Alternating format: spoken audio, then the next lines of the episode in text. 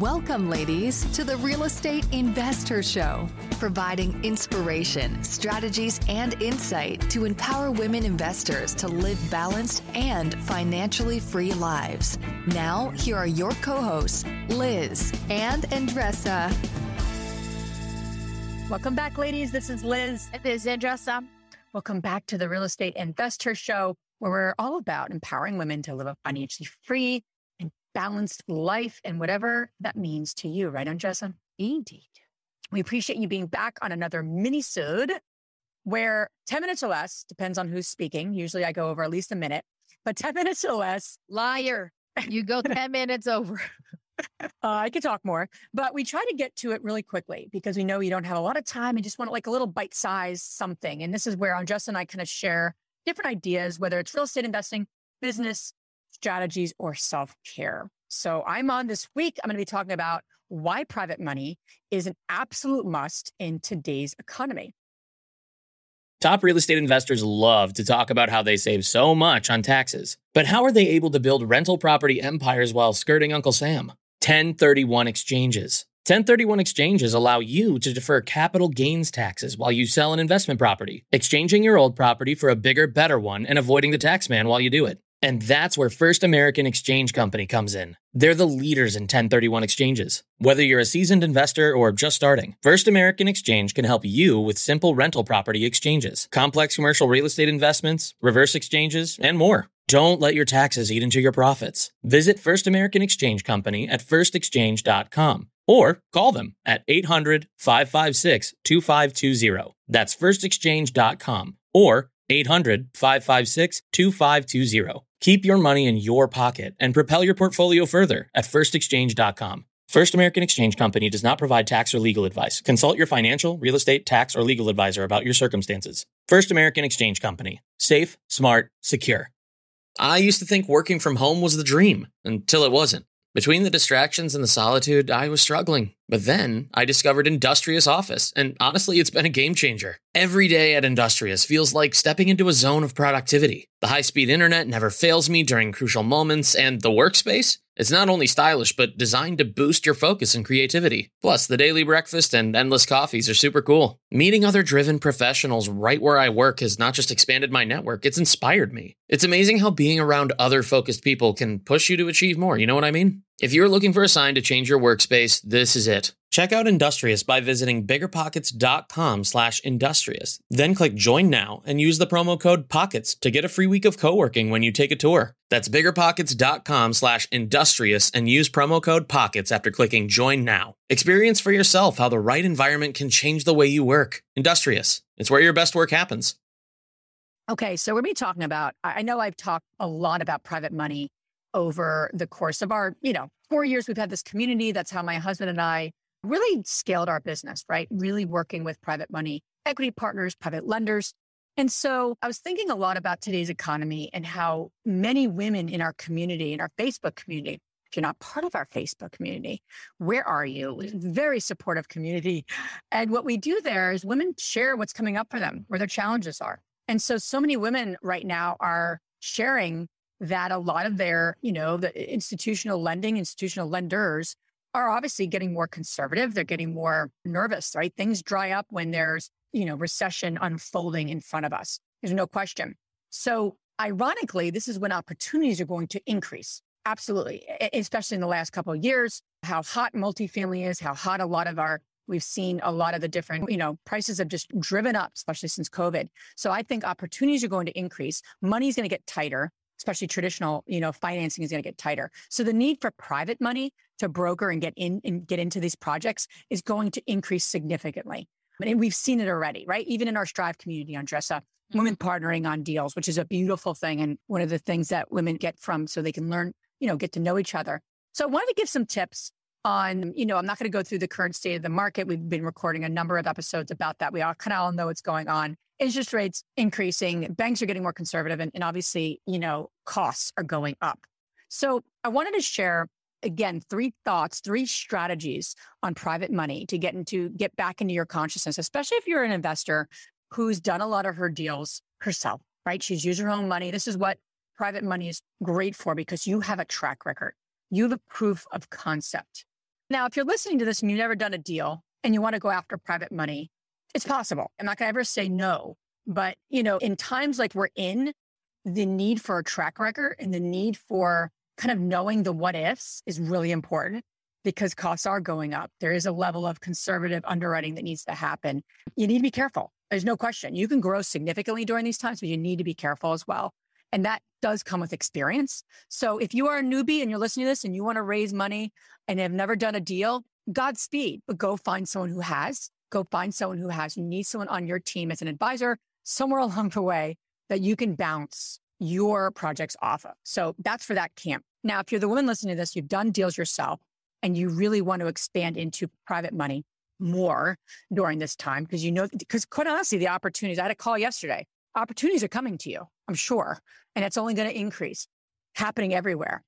Private lending. So working with lenders on a private level is obviously one of your options, right? Again, what that is great for. So you, you have to know what each of the private money pools are, what it's great for, and when it could be used depending on the projects you have. That's what people in this business do. It's not like, I only work with lenders, I only work with equity partners, I only do this. You could say that, but more importantly, you need to know what tool is used for which vehicle.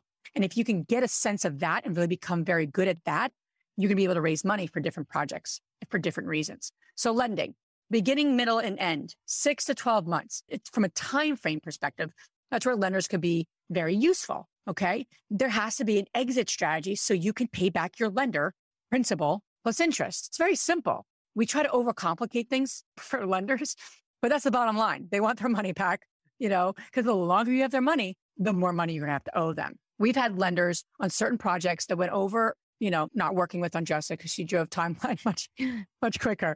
But we had a project that went over on timeline, right? And we had a lot more interest to pay back that lender. They liked it, but we it cut into whose profit? The borrower. So you have to really understand that lending is great for those projects to have a beginning, middle, and end. The exit could be a sale of a property, you know, obviously the the refinance, but there has to be an exit. So you can pull their money out and pay them their interest. You know, I, I've seen interest rates anywhere from eight to twelve percent right now, plus sometimes some points and, and how you structure them. I'm not going to get into because we don't have that time, but typically a promissory note and a deed of trust or a mortgage security document are the two things that you tend to need. Again, read my husband's book. I'm not going to give a shameless plug, but read his book, Raising Private Capital, and you'll get more insight into that. But lending is a great tool for people who do not want to become a partner with you. They want to lend it, they want it back, and they want their interest rate. And again, you can negotiate. Everything could be negotiable. How they're going to pay you, the terms, everything is negotiable. But what we've structured working with lenders, it's really helpful to pay them at the end. It's helpful to pay them at the end so you're not cutting into your own project, your own cash flow. Just a tip. It doesn't mean it has to happen, but it's nice to be able to, to, to hold off on, on paying them back their, their principal and interest till the end. So that's what I got for you on lending. Equity is also another option you have as a private money option. We hear that all the time. People get very scared of equity. They feel like it's partnership. Oh, I don't want to go there. And then they just go down the lending side. But there's certain projects right now, lending isn't going to work. I was talking to someone yesterday that buys single family homes. She bought single family homes and then she's renting them out to third-party companies, and the third-party company is basically assisted living. So she has these really phenomenal relationships. They need the homes for these assisted living clients. They don't want to go buy the home. She's buying the home, and it's almost operating as a commercial lease, like a ten-year lease. It's not like a residential lease. So it's a really interesting concept. People are flooding her inbox on opportunity. She has like fifteen of these, and she's tapped out financially. Perfect person for a private money opportunity for her to figure this out. So she said, well, the exit is not six to twelve months. And she was just giving me some ways that she can structure this. And, and I said, then equity is more of a long-term play. So think of equity as a long-term play. It is partnership. You are going into business with someone, right? Meaning you're going into business in the sense of you're both on the, the hook. You win together, you lose together, I always say. So the bottom line with equity is that either partners are going to be active or they're going to be passive. And that's the big question mark you need to ask yourself as you think about Susie, who wants to work with you. She's got a hundred grand. Okay, is Susie going to be a lender? Is she going to be an active partner with me? Or is she going to be a passive partner? The structuring of all those things varies, obviously. I will say so many times I see women partnering with friends. The partners are not doing anything except putting money into deals, and they're not filing with the S E C, and that's technically a security. People can't just passively invest in your deals and you not and it not be filed with the S E C. That's against the S E C rules, technically. Again, I'm not an attorney, but what I know of raising money, that that's a no-no. So you have to make sure people are active with you.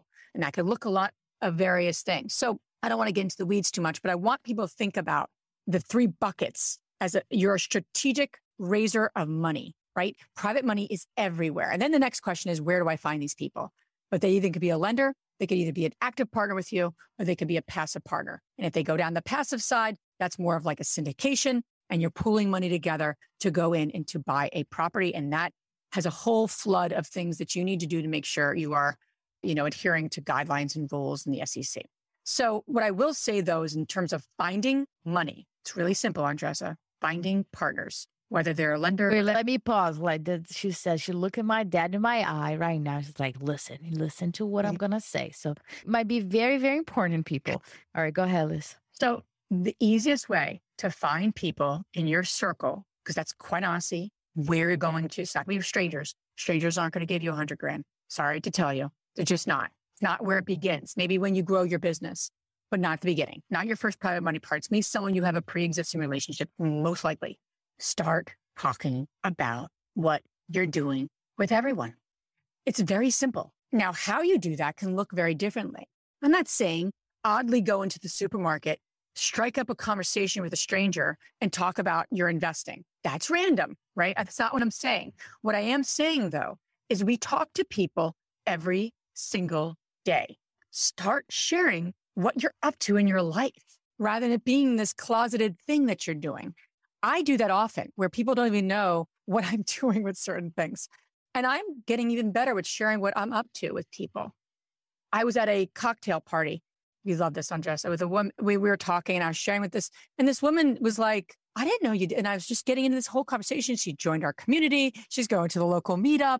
But I just started sharing what I'm up to, right?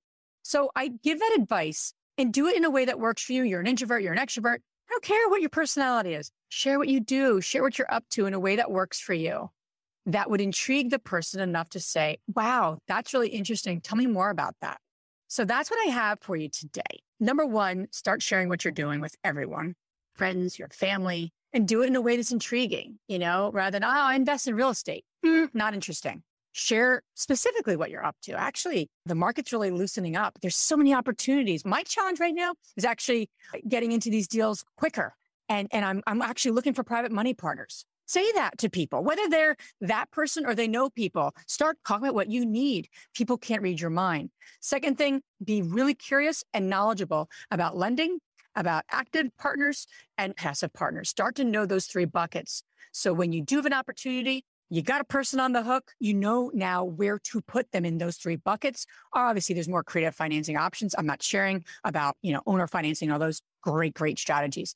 But I'm just talking about more private money and how we built our own, own business and how we continue to build. So that's what I got for you this week. Great. Awesome.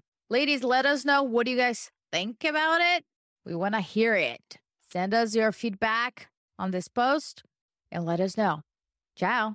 If you enjoyed this podcast and want to receive updates on our next interviews, go to our website, the real estate investor dot com. There, you can subscribe to our show, become part of our investor community, and get updates on upcoming episodes. If you like our show, please share it with other women who would benefit. And don't forget to leave us a rating on iTunes. We'd really appreciate it. And as always, we encourage you to take one action as a result of today's show and put it into motion so you can live both a financially free and balanced life. Thanks for spending time with us. Ciao.